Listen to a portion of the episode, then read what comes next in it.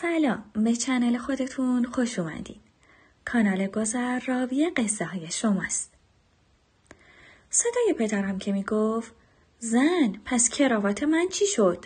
الان می‌رسن. و مادرم از طبقه بالا که می‌گفت همونجا توی کشوی دومی گذاشتم به گوش می‌رسید. منم در حالی که داشتم موهامو میبستم و بین انتخاب لباس قرمز و آبی مونده بودم خواهرم و صدا زدم. ملیکا ملیکا. ملیکا سه سال از من کوچیکتر بود. ولی چون باشگاه می‌رفت خیلی بدن رو تری داشت. همیشه دوست داشتم بدنم مثل اون باشه. هر مردی رو می‌تونست از رابه در کنه. گودی کمرش دنیایی بود. ملیکا رسید بالا. همونجور که نفس می‌زد گفت چی شده؟ چرا انقدر صدا می‌زنی؟ خب دارم میام دیگه. گفتم آره زود باش بیا. باید به هم کمک کنی لباس انتخاب کنم. گفت حالا چرا انقدر خودتو هول کردی؟ اینم مثل بقیه خواستگارا میاد و میره دیگه. بعدم خندید. گفتم نه این یکی فرق داره. امه گفته پسر خوبیه. نمایشگاه ماشین داره. این دفعه امیدوارم بشه وگرنه میمونم تو خونه ملیکا. ملیکا از پشت بغلم کرد. گفت خواهر خوشگلم از خداشون باشه. تو قشنگترین خواهر دنیایی. به نظرم لباس قرمز رو بپوش که چشم نخوری چون توش زشت داری. بعدشم خندید و رفت. گفت که من دیگه برم میوه رو بشورم. خودت که می‌دونی مامان اصلا دوست نداره جلو مهموناش کم بیاره. من خیلی استرس داشتم. من فقط عکسش رو دیده بودم. خانواده ما خیلی سنتی بودن و این ازدواج رو برای ما سختتر می کرد. یعنی نمی‌تونستم ازدواج آزادانه داشته باشم. ساعت هشت و نیمه شب شد که زنگ خونه به صدا در اومد. صدای زنگ استرسم رو دو برابر کرد. مامانم اومد تو اتاق و گفت اومدن آماده باش. یه موقع قبل اینکه بهت بگم نیای جلوی مهمونه ها الان فکر می‌کنم و خیلی دلمون می‌خواد دخترمون رو بهشون بدیم. اون موهاتم ببر داخل. نظار فشار بابات امشب بره بالا. کمی که از مراسم گذشت پدرم گفت دختر گلم اون چایی ها رو بیار. توی آشپزخونه در حالی که دستم میلرزید گفتم ملیکا به خدا من نمی‌تونم. الان چای رو میریزم آبرومون میره. بعدم نه تا استکان چای رو آوردم. بعدم نه تا استکان چای رو آوردم توی پذیرایی. کنجکاو بودم از نزدیک ببینمش. چای رو که پخش کردم نوبت به اون رسید. اتکلان تلخش خیلی جذب کننده بود. بدن برجستش از روی لباسی که پوشیده بود مشخص بود. پدرم گفت بشین دخترم. نشستم روی مبل. سرخ شده بودم. پدرم گفت خب آقا داماد از شغلت به همون بگو می‌تونی دخترمون رو خوشبخت کنی یا نه؟ این دختر همه چیز منه.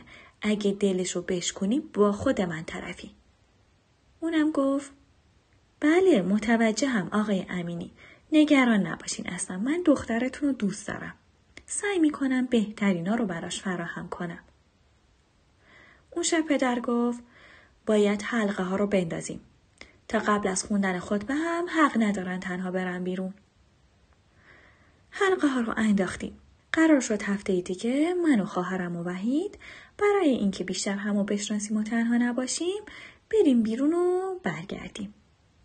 این قرارهای سه نفره چند هفته طول کشید. من خیلی از وحید خوشم اومده بود. مرد رویایی من بود. یه روز که کسی خونه نبود و تنها بودم یه دفعه وحید زنگ زد گفت می‌خوام ببینمت. گفتم ملیکا خونه نیست تنهام نمیشه الان. گفت چه بهتر میام خونتون پس. گفتم حتما دیوونه شدی وحید پدرم ما رو ببینه هر دومونو می‌کشه ها. گفت نه زودی میرم. خلاصه که اومد. در رو براش باز کردم. تا اومد داخل منو چسبون به دیوار.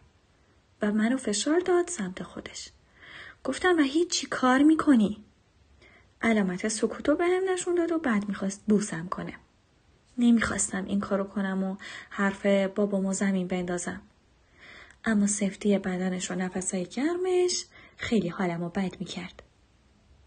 باهاش همکاری کردم. یه دفعه صدای ماشین اومد. فهمیدم مادرم و ملیکا هستن. خودمون رو جمع جور کردیم. تا یه هفته به اون روز فکر می کردم. وحیدم می گفت که زودتر باید ازدواج کنیم. دیگه طاقت ندارم.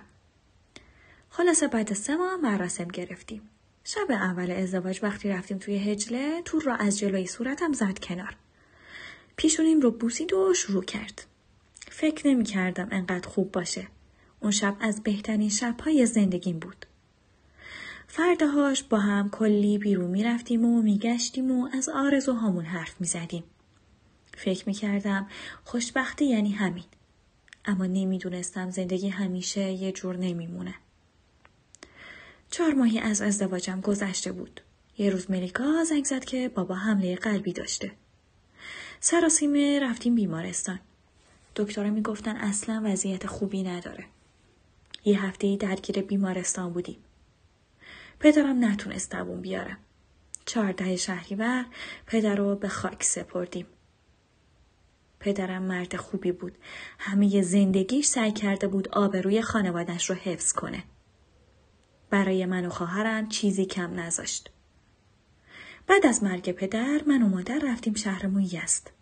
برای اینکه زمین هایی که به همون به ارث رسیده بود رو بفروشیم. ملیکا چون دانشگاه داشت نمی‌تونست بره. مجبور شدم من برم با مامان. به وحید سپردیم به ملیکا سر بزنه که چیزی لازم نداشته باشه. یه چند روزی کار انتقال سند طول کشید. وقتی برگشتیم اخلاق وحید یه جوری شده بود. دیگه اون صمیمیتی که قبلا داشت رو نداشت. با هم سرد شده بود. یه روز که باهاش قهر بودم و داشتم خونه رو مرتب می‌کردم شنیدم داره با یکی صحبت می‌کنه. داشت قربون صدقش می‌رفت. یه بغزی اومد تو گلو. نمی‌دونستم چی کار کنم. وحید خیلی منو دوست داشت. نمی‌دونستم توی این چند روز چه اتفاقی افتاده بود. نمی‌دونستم کدوم خونه خرابی داره زندگیمو از هم میپاشه. چند روز بعد وقتی براش اسمس های عاشقانه اومد گوشیش رو دیدم. ازش پرسیدم این کیه؟ داری به من خیانت می‌کنی؟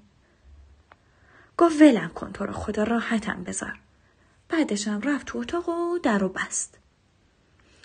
وسایلم رو جمع کردم. تصمیم گرفته بودم چند روز خونه مادرم بمونم. تا به خودش بیاد. بعد چند روز نه زنگی و نه پیامی. برگشتم خونه.